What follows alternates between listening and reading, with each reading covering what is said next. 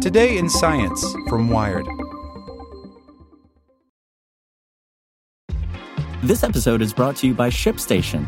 You know, some things take a lot of work, like sending little robots to far off distant planets. And just as that's challenging, so too is running a successful e commerce business, especially when there's so much to do. So I want to introduce you all to ShipStation. Now, I love using ShipStation because of its easy to use dashboard, which makes managing orders and printing labels a breeze and super smooth. Oh, and the customer service is just out of this world. It's exactly what you need to help grow your business. Sign up for your free 60-day trial at shipstation.com That's shipstation.com slash technews.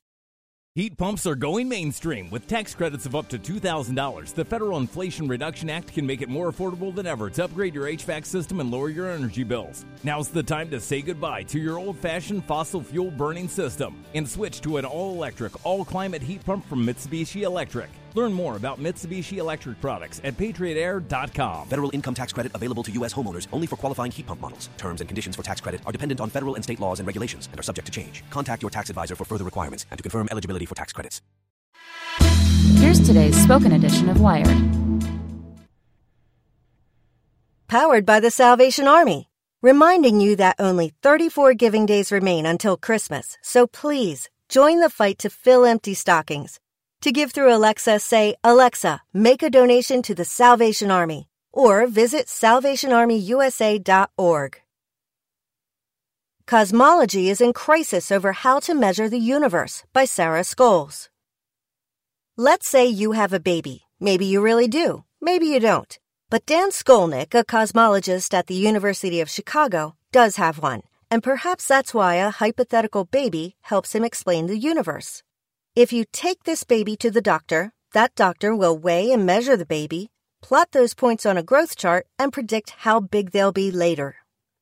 We kind of have this same situation now with measuring the universe, says Scolnic, who'll begin a professorship at Duke next month. Scientists have a great picture of what the universe was like as a baby. They also have one of what it looks like all grown up today. And as with the doctor's growth chart, a curve, following physics as we know it, should connect the two cleanly. You should be able to put in that universe's baby picture, trace our standard cosmology, and see our universe today. If everything has gone right, says Scolnic. But that's not what is happening. Something, says Scolnic, is not going right. Cosmologists aren't sure what that something is exactly. Maybe they're wrong in their measurement or analysis of the baby universe or of its present state. Those are the boring options, though. The other, says Scolnic, is that our standard model of cosmology isn't correct. In other words, the way humans think about the early years, maturation, and fate of the universe might be wrong somehow. Over the past few years, scientists like Scolnic have investigated those first two hypothetical misunderstandings. They've whittled down their error bars, hardened their methods, reanalyzed the results of competitors and colleagues, and gathered sharper and bigger data. Nevertheless, the discrepancy persists. Scolnic calls this moment the era of tension cosmology. Others just call it a crisis. To those who don't study the origin and evolution of the universe, that sounds like a bad thing. To cosmologists, it's the opposite. To be wrong is to learn that the universe is more interesting than they thought.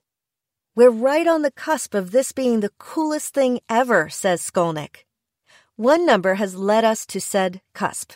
That number is called the Hubble constant, and it is the rate at which the universe is expanding today. Not today like Tuesday, but today like in this cosmic moment. The Hubble constant is an elusive beast, even for cosmology, a kind of white stag among white stags.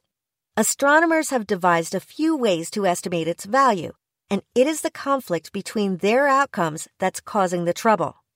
One method begins with the universe's baby picture, a map of the so called cosmic microwave background, or the remnant radiation from the Big Bang. From that picture, astronomers plug what they, they think, know about dark energy, dark matter, regular matter, and gravity into a model. Out pops a present state of the universe and a prediction of the Hubble constant. Most recently, astronomers did this using cosmic microwave background data from the Planck telescope, a space based observatory that was decommissioned in 2013. Another method uses the cosmic distance ladder.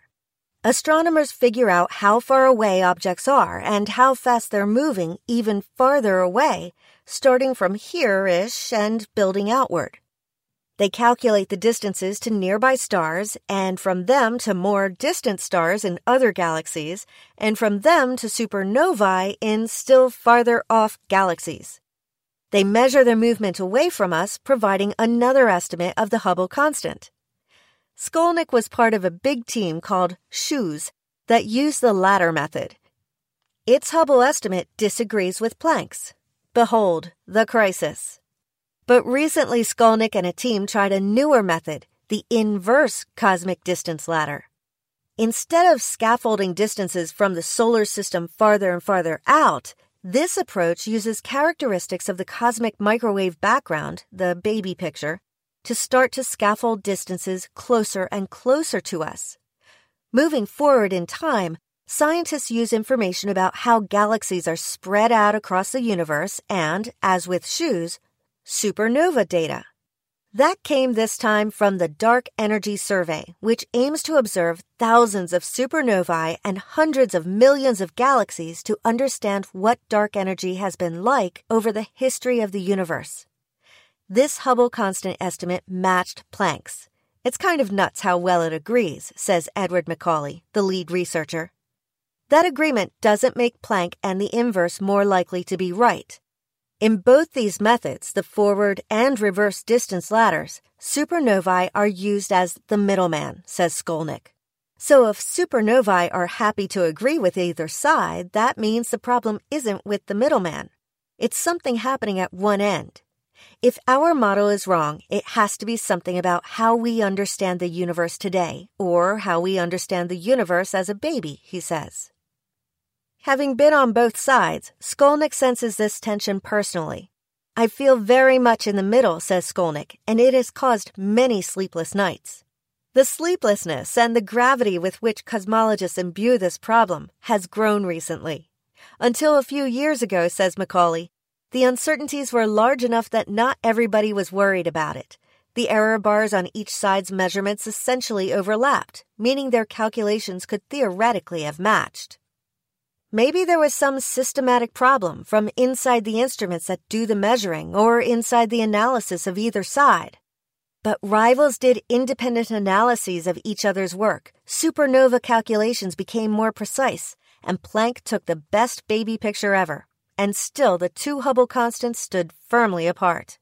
Which means it's looking more and more like the problem isn't with the data itself or the people digging around in it, but with our model of the universe. The possibility that this is not due to some new physics is getting smaller, says Silvia Galli, who helped lead the Planck analysis.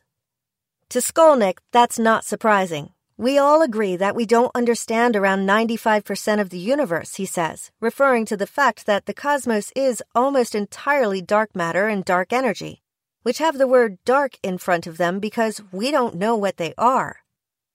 Given that we can only grasp the cosmic contents at the 5%, F minus level, it's kind of ridiculous to think the standard model of cosmology is totally right. But how it could be wrong remains up in the air. Every night, astronomers post new ideas to arXiv, ARXIV, the open access publishing site. Cosmologists, in particular, use arXiv to engage in timely back and forths that formal journals don't permit. We're just holding on for dear life, trying to keep up with what's coming out, says Scolnic. And trying to figure out why the Hubble constant calculations don't match, where they've gone wrong, where they go from here, and how our conception of the universe might change from that new vantage point. Something big may be about to happen to cosmology. It's easy to see where the cosmologists are coming from in their glee at the possibility that they've been wrong about the cosmos, which makes sense. Who wouldn't like to live in a universe that's more interesting than we'd thought?